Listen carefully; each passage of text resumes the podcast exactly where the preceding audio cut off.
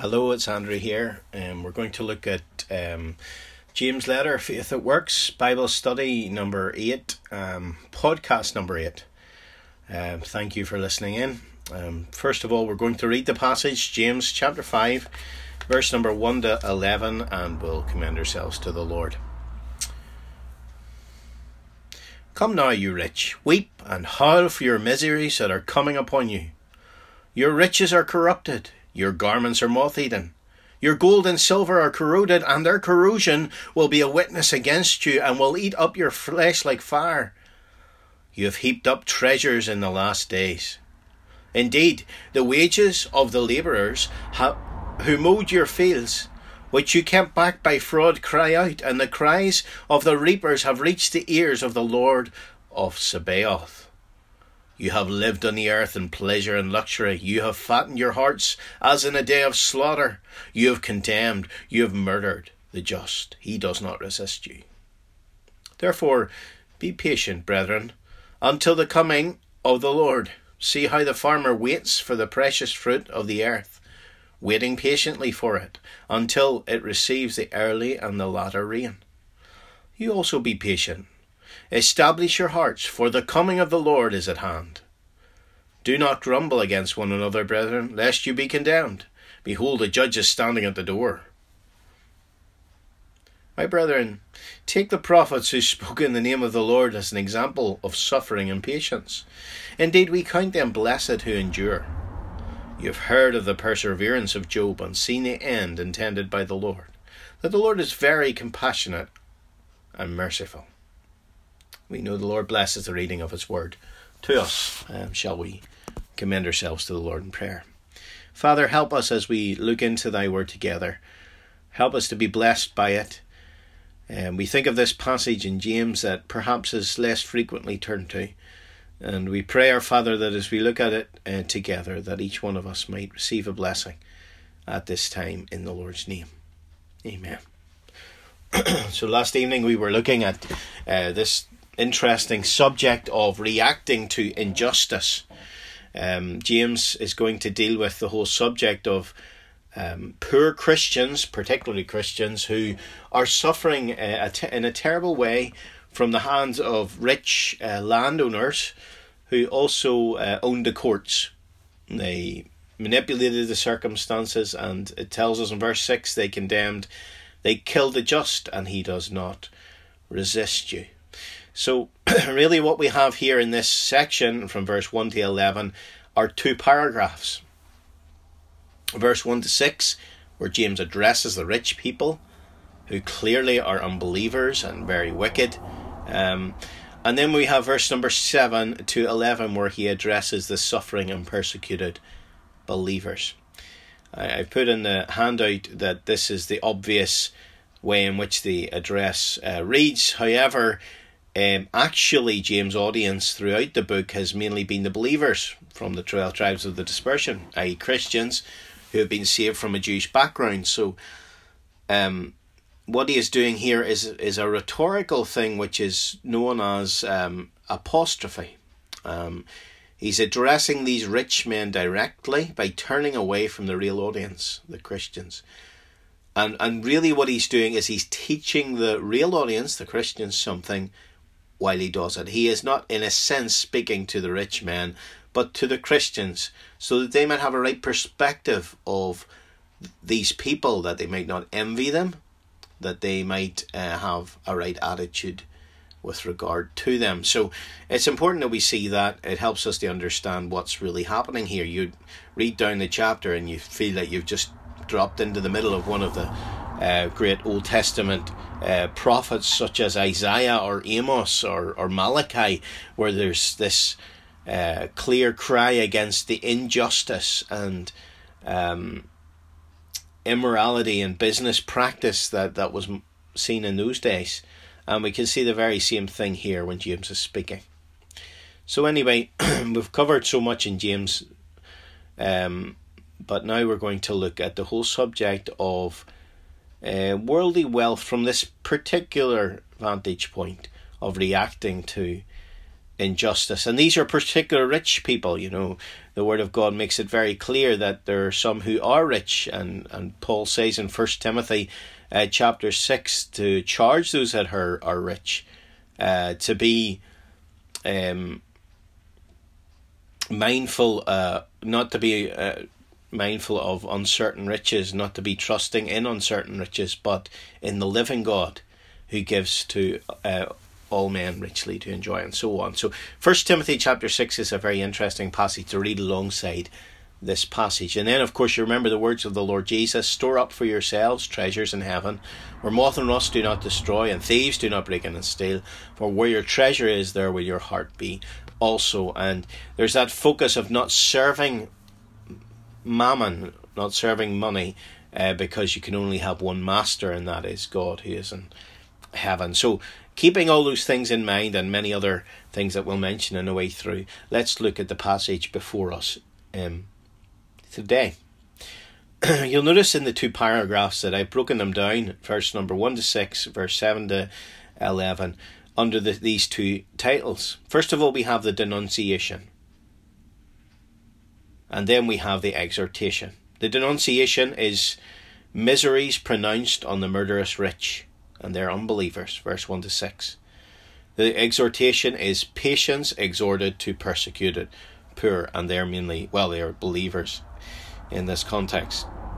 So that's more or less the two sections we'll look at for a few minutes together. Look at verse number 1. Come now, you rich, weep and howl for your miseries that are coming upon you. Now, what James is doing here is he is showing these Christians that the external that they see, the prosperity of the wicked, to use the words of Psalm 73, the prosperity of the wicked is not a real thing. There is a coming day of recompense. Their miseries are coming upon them in that sense. It's important we understand this, because as Christians even, or as the people of God in a more general way, if you're including Old Testament believers, as Christians we can have a wrong perspective of those who are doing well and prospering around us. These rich people were owning everything, they were running the courts, they were getting away with sinning in a high-handed manner. They were marked by a self-indulgent lifestyle. We'll see all that in a minute. But James, as he speaks to them, he says they really should be weeping and howling and lamenting. They should be really at an Eastern funeral, as was pointed out last evening when we were discussing this. They should be realizing the awful danger that they're in and the awful dread judgment that lies before them. I wonder if we actually thought this through, you know. Sometimes we can become so immersed in our own culture that we think the way the people do around us.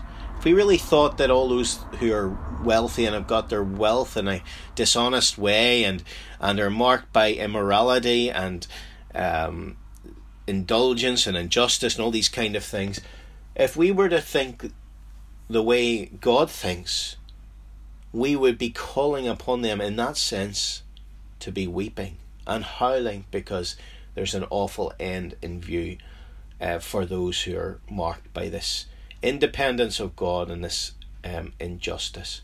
You'll remember Luke chapter 12, although the man wasn't unjust necessarily there. You remember the rich farmer. Remember the rebuke that came to him: thou fool, this night thy soul shall be required of thee, and who shall these things be of which thou hast provided? And so, as we have in Luke's Gospel, so often a kind of contrast with the poor and the Jewish background, which had a kind of high view of people with wealth as though they are the ones who are blessed by God. You remember the disciples when the Lord said, how hardly shall those that have riches enter the kingdom of heaven? And the disciples were astonished, and they said, who then can be saved? They thought that the people who were wealthy were were obviously blessed by God in some way. And the Lord Jesus had to turn that notion on its head and show that there's a great distinction between this side and the other side, as we see in Luke 16 and in different passages. But let's turn for a second to Psalm 73.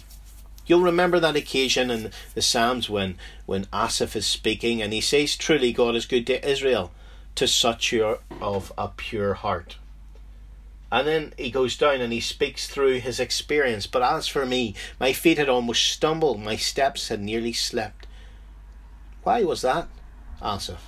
"I was envious of the boastful when I saw the prosperity of the wicked. There's no pangs in their death. Their strength is firm. They're not in any trouble as other men. They're not plagued like other men.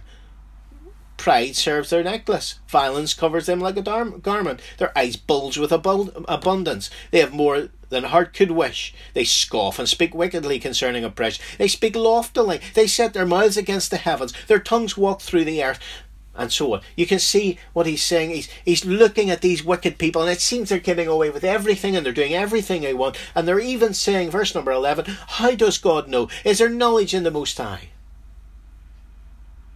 These are ungodly. He understands that. And as he thinks about this and his mind dwells on it, he's getting more and more down.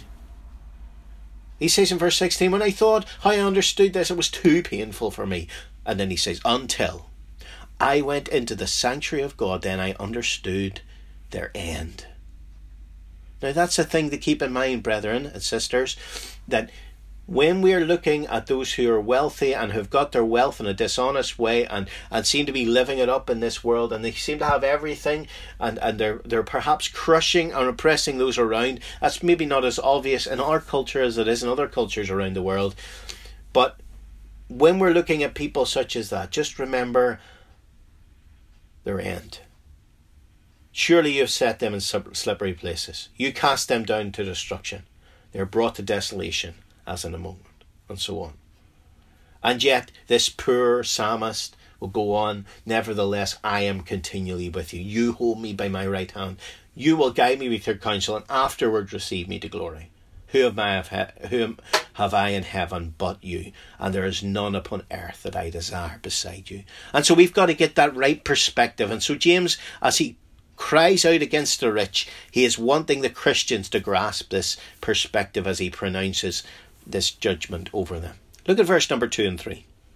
"Your riches are corrupted, your garments are moth eaten, your gold and silver are corroded, and their corrosion will be a witness against you and will eat your flesh like fire. You have heaped up treasures in the last days." This is details of the coming judgment. He's saying there's really nothing in your wealth that is any good as God looks upon this wealth. This is the spiritual view of the wealth. Now the riches weren't actually, the garments weren't actually moth-eaten. The gold and silver weren't actually corroded as they looked upon them, but from the divine perspective, they have been corroded. They have no real value. They're going to decay and lose their value and lose everything. You say, but does gold really corrode? That's a good question. It can darken, it can't corrode in the fullest sense, but this is the very point that's being made. Absolutely everything ultimately breaks down and loses value in this material universe. And they were trusting in their wealth. They were aspiring after their wealth and so on. And sadly, that will be the very evidence against them. This wealth, perhaps because of the fact that they have ill-gotten it, as some were pointing out the other evening. We'll see that in a minute. But also perhaps just the fact that they're trusting in this. And the very corrosion that affects it will eat your flesh like fire. In other words, you become identified with this thing that you're going after. And you will suffer its fate in that sense as well. "You have heaped up treasure," God says, "in the last days." Now, it's not treasure for the last days. That's not really the best translation in the Authorised Version. It's more that you've heaped up treasure in the last days. I mean, the madness of heaping treasure. You know, I'm sure you've heard of the illustrations of those and their vessels have gone to the bottom of the sea, and and they're discovered by divers many hundreds of years sometimes later, and you'll find them, and they have strapped to them their money belts and their and those things that actually dragged them down under to their watery grave. They couldn't give them up, and that seems to be the thought here. You're heaping up these treasures, and you know, we're in the last days.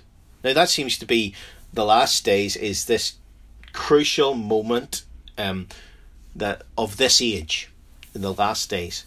Time is short, Paul will write. The coming of the Lord has drawn near, and really his coming is imminent, so he could come at any time, and that's a characteristic of this age. There's no other things to be fulfilled, so this is a time of urgency, of expectancy, a time that's overshadowed by the future. He's saying you're using that time to heap up money for yourself. How ridiculously daft. Verse 4 and 5 and maybe 6 as well. We'll read that now. Indeed, the wages of the labourers who mowed your fields, which you kept back by fraud, cry out, and the cries of the reapers have reached the ears of the Lord of Sabaoth.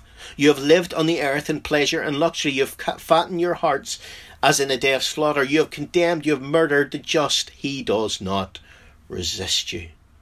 So, having looked at the pronouncement of judgment and the details of coming judgment, he's looked at their grain and their garments and their gold, because I think that's the idea of grain behind riches, but you can look at that in your own time.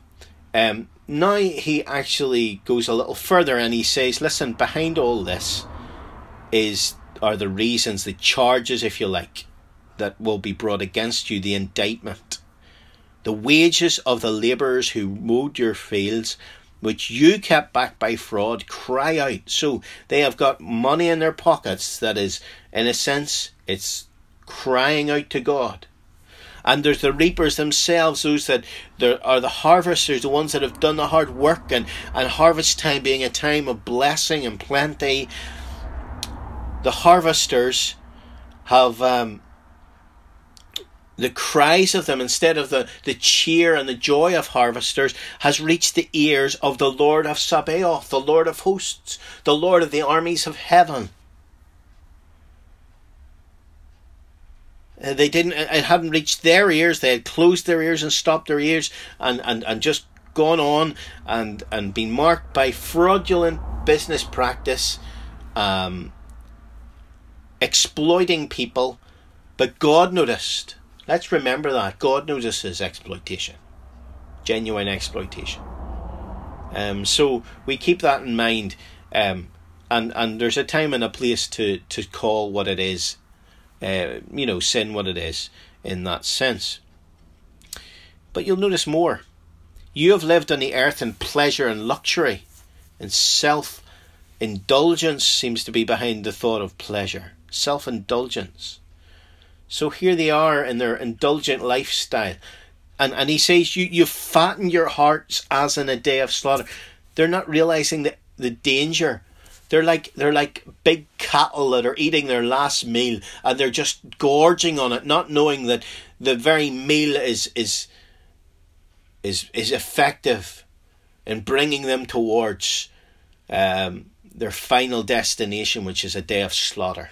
So they're in the very day of slaughter and they're eating away. And so this solemn reality of their self-indulgence and their lack of understanding of the time.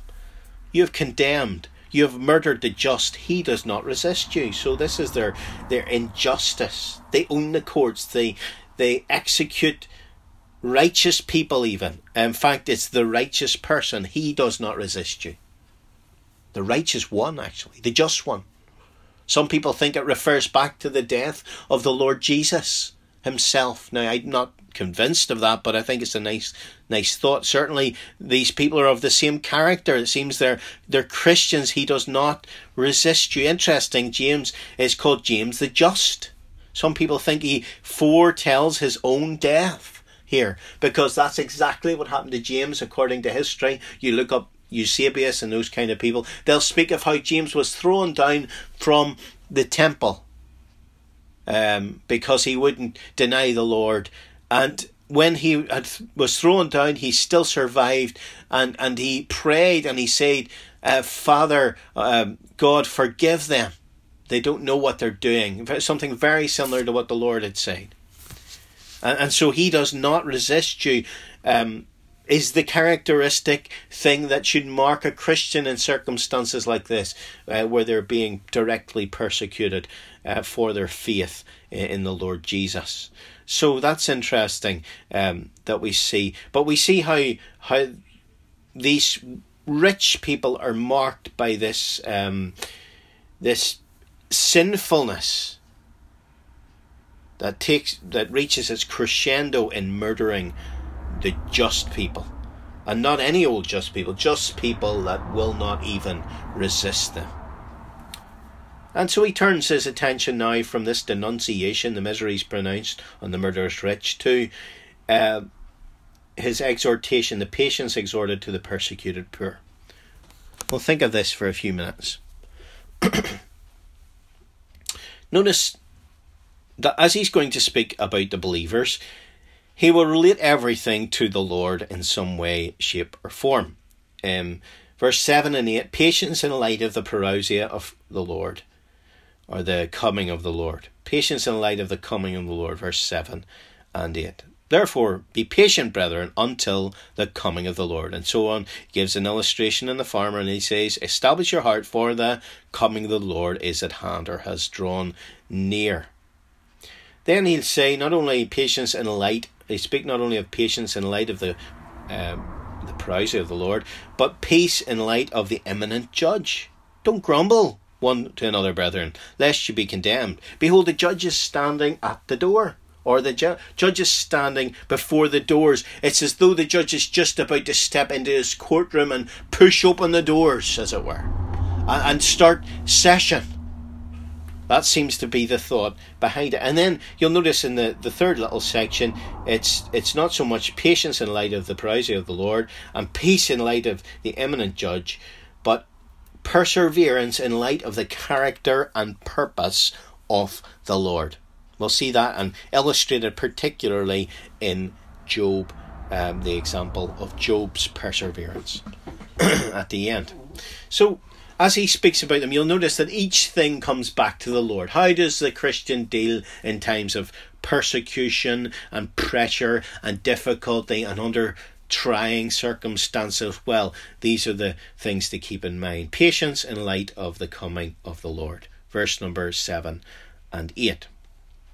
Therefore be patient. This is the idea of long-temperedness. That's the word behind this. Long-temperedness. Brethren. You'll notice brethren. Verse 9, brethren. Verse 10, my brethren. That's why I've divided it into three, by the way. There's three little statements made and released to the brethren. Until the coming of the Lord. So James has in view the coming of the Lord. Now, it was a very early epistle. But obviously he had an understanding from the apostles and from the Lord himself of the coming of the Lord. Now, we know that Paul fills in the details of the revelation of the rapture. The details are filled in and finalized in Paul's revelation. There are particular aspects of it that are a mystery until revealed by Paul. However, the basic understanding of the rapture has come to us from the teachings of the Lord. The Lord spoke of it, John 14.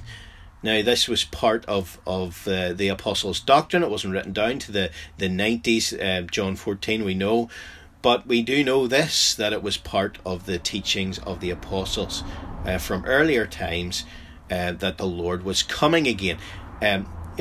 So James will not go into the details, but he will speak of the coming or the parousia of the Lord, the presence of the Lord. It's important that we understand this. He understands, you will notice, its imminence. The coming of the Lord draweth nigh, the old version has it. The coming of the Lord has drawn nigh, Darby has it. It's the thought of the coming. The Lord's presence is just outside of sight. And along the whole pathway of this age, however long this age goes on, the Lord has said, listen, I'm coming. You don't know when. It could be at any moment. the any moment return of Christ is so important to the believer. It's one of the cardinal hopes of the Christian. The parousia of Christ, the presence of Christ. Now, this word parousia is used both of the first part, the rapture we call it, and the revelation of Christ. This is used of both parts. See 2 Thessalonians chapter 2, verse 1 and verse number 8 to show that distinction. Now, there are many other passages could be turned to there. We could turn to 1 Thessalonians chapter 4 and also the Matthew passage in relation to his coming, which is to do with the revelation in the future. So this word is used more generally of the coming of Christ, his second coming, because it emphasizes his presence. Okay, so his coming and presence, if you like. So it sometimes relates directly to the fact he's going to come to the air to take those that are his to be with himself. Sometimes it emphasizes the fact he's going to come and there will be a time of reward and the judgment seat of Christ and so on. That's emphasized in 1 Thessalonians chapter 3.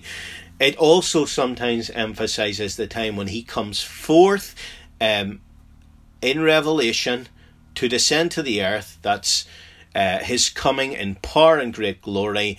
It's spoken of in 2 Thessalonians chapter 8 as the appearance of his parousia, or the brightness of his coming in the authorized, I think it is. And that will be what is used for the blessing of people and the destruction of Antichrist, etc. in that time. So this word is used quite generally until the coming of the Lord. Now, James is not going into the details. He's just speaking of the presence of the Lord, and he's going to mention a few things about it. It will be a time when the precious maturity of the Christian's life is seen in its fullest sense. And so he says, he uses the illustration of the farmer. The farmer waits for precious fruit of the earth, waiting patiently for it until he receives early and latter rain. Be also patient, establish your heart, for the coming of the Lord is at hand. Be also patient. So if the farmer waits not only for the September to December rains, but also for the April, May, or the March, April rains that mature the fruit, you also be marked by patience, by this long-spiritedness, this long-temperedness. Be marked. Don't be getting frustrated and don't be lashing out at these tormentors, as it were, these people that are moving against you in this very definite way. Just remember, establish your hearts, for the coming of the Lord is at hand. It has drawn near. Do not grumble one against another. There's a danger in this kind of circumstance that there would be, with the pressure coming upon them from without, that they would have friction within. There would be a grumbling against one another, a kind of critical spirit that would develop. And brethren, we all can do this. I'm as guilty of it as anybody else, where we can start to think in a very negative way about other people and we can start grumbling about them. And may the Lord preserve us. Do not grumble against one another, lest you be condemned. In other words, you might be found out to be the one at fault. Behold, he says, the judge is standing at the door. The idea again is of the imminence of the Lord's coming. He is coming not only to bring us blessing, and to bring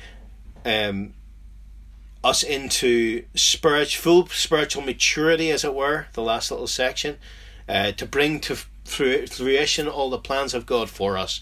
But also he is coming as a judge. There's a there's a lovely and solemn hymn that one of the verses runs like this: He is coming for us. You remember that one? Soon we'll see his light afar, on the dark horizon rising as the bright and morning star, cheering many awaiting watchers as the star whose kindly rays heralds the approaching dawning just before the break of day. And then it goes on, he is coming, oh how solemn, when the judge's voice is heard.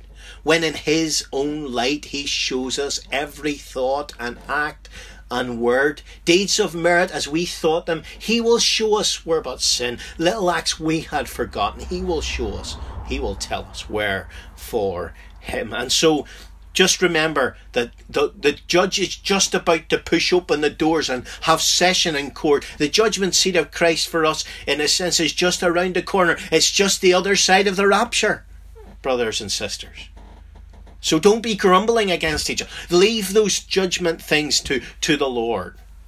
Romans 14 is a good passage to look at in light of this, as he speaks of the fact that it's he who judges us is the Lord. You look at that passage in your own time. Now the last little bit. Peace in light of the eminent judge. Also perseverance in light of the character and purpose of the Lord. This little section at the bottom. My brethren, take the prophets who spoke in the name of the Lord as an example of suffering and patience. So he says, listen, you need examples. We all need examples. We all need to turn to the Word of God and turn to Christians around us that are good examples and learn from them. And even turn to the pages of history. And again, we can learn so many great lessons there as well. Take the prophets, he says. Thinking mainly, I think, take it of the Old Testament prophets. The Lord referred to the prophets on many occasions. The sufferings of the prophets and the tombs of the prophets. You remember all these circumstances. Where they faced a lot of suffering. Just remember that was their lot as well. An example of suffering and long-spirited, long-temperedness. Indeed, we count them blessed who endure. Now he's using a different word, this thought of persevere or endure. You have heard of the perseverance of Job and seen the end intended by the Lord, that the Lord is very compassionate and merciful. He takes the example of Job. What a wonderful example he is. I mean, we look at the awful sufferings of his life and we acknowledge that we maybe wouldn't necessarily call him blessed if we've got the wrong mindset. We might think tragic, difficult, whatever, but ultimately he was blessed. If we asked Job about it, he said, I've got to know the Lord in a way I never did before. And the Lord, we know, remunerated him in that sense through all that he went through, and so on. We have heard of the perseverance of Job. I take it it's not so much the long-temperedness of Job. Job said some things that he shouldn't have said. Let's be honest about it. You read Job, you'll find that out. But what is true of Job is that he always remained loyal to the Lord. He might not have understood it. He might have said some different things. But he certainly never turned away from the Lord, and so his perseverance, his loyalty, his fixation on the truth, was a characteristic of Job. And we have seen the end intended by the Lord, or the purpose of the Lord. That can be the thought here. It's good to focus not only on the presence of the coming Lord, and the fact that the Lord is going to deal with the judgment. Our judgment in that sense of the judgment seat of Christ, but also it's good to remember that the Lord's character, he is very compassionate and merciful, and his purpose is seen in the life of Job, the ultimate life of Job. Whatever circumstances come in life, remember that this is the Lord is very pitiful, very, very compassionate, and he is merciful, and he will be shown to be such ultimately. So that was been a whistle-stop tour through this little section. The handout will be on the Dropbox as normal, and I trust that this will be a blessing to you. Thank you for listening into Bible Study number 8, chapter 5, 1-11, Faith that Works, Reacting to Injustice. Thank you.